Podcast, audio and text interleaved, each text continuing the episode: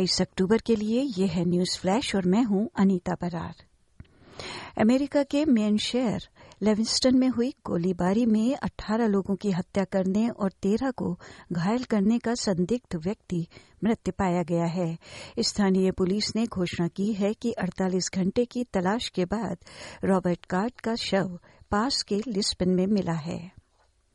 Australia ने संयुक्त राष्ट्र महासभा के उस प्रस्ताव पर मतदान से परहेज किया है जिसमें इजराइल और हमास के बीच तत्काल मानवीय संघर्ष विराम का आह्वान किया गया था। प्रस्ताव जिसमें गाजा में नागरिकों की सुरक्षा और सहायता तक पहुंच की भी मांग की गई है, उसके पक्ष में 120 और विपक्ष में इजराइल और संयुक्त राष्ट्र अमेरिका समेत 14 वोटों के साथ ये प्रस्ताव पारित हो गया है। 45 देशों ने प्रस्ताव पर मतदान से परहेज किया जो बाध्यकारी नहीं है लेकिन राजनीतिक महत्व रखता है। एनडीटीवी के समाचार के अनुसार भारत ने भी उस प्रस्ताव पर मतदान से परहेज किया।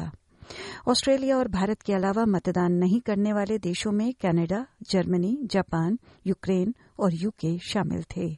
जॉर्डन द्वारा तैयार किए गए प्रस्ताव में हमास का कोई उल्लेख नहीं किया गया। साथ ही अमेरिका ने बुराई की चूक पर नाराजगी व्यक्त की है। हमास का कहना है कि वो गाजा पट्टी में इजराइल के तीव्र हमलों का पूरी ताकत से मुकाबला करने के लिए तैयार है। इजरायली रक्षा बलों का कहना है कि वे सुरंगों और अन्य हमास बुनियादी ढांचे पर हमले बढ़ा रहे हैं।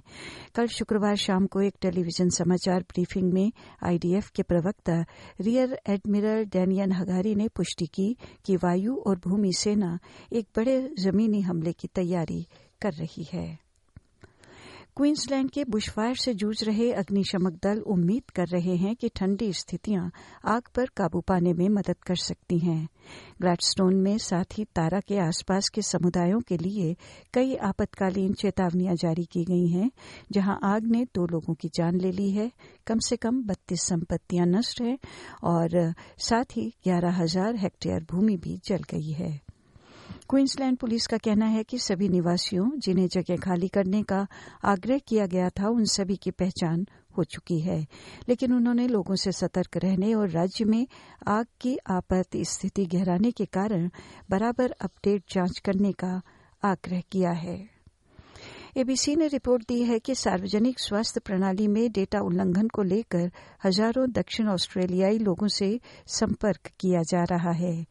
दक्षिण ऑस्ट्रेलिया की सरकार का कहना है कि 121 रोगियों की स्वास्थ्य जानकारी और लगभग 12,000 सार्वजनिक स्वास्थ्य रोगियों के फोन नंबर एक अनधिकृत तृतीय पक्ष प्रणाली से हटा दिए गए थे।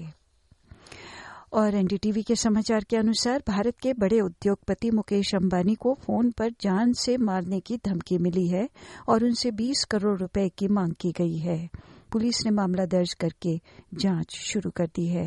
रिलायंस इंडस्ट्री के चेयरमैन मुकेश अंबानी 92 अरब डॉलर की कुल संपत्ति के साथ पिछले दिनों एक बार फिर फोर्ब्स की सूची में सबसे अमीर भारतीय बन गए हैं।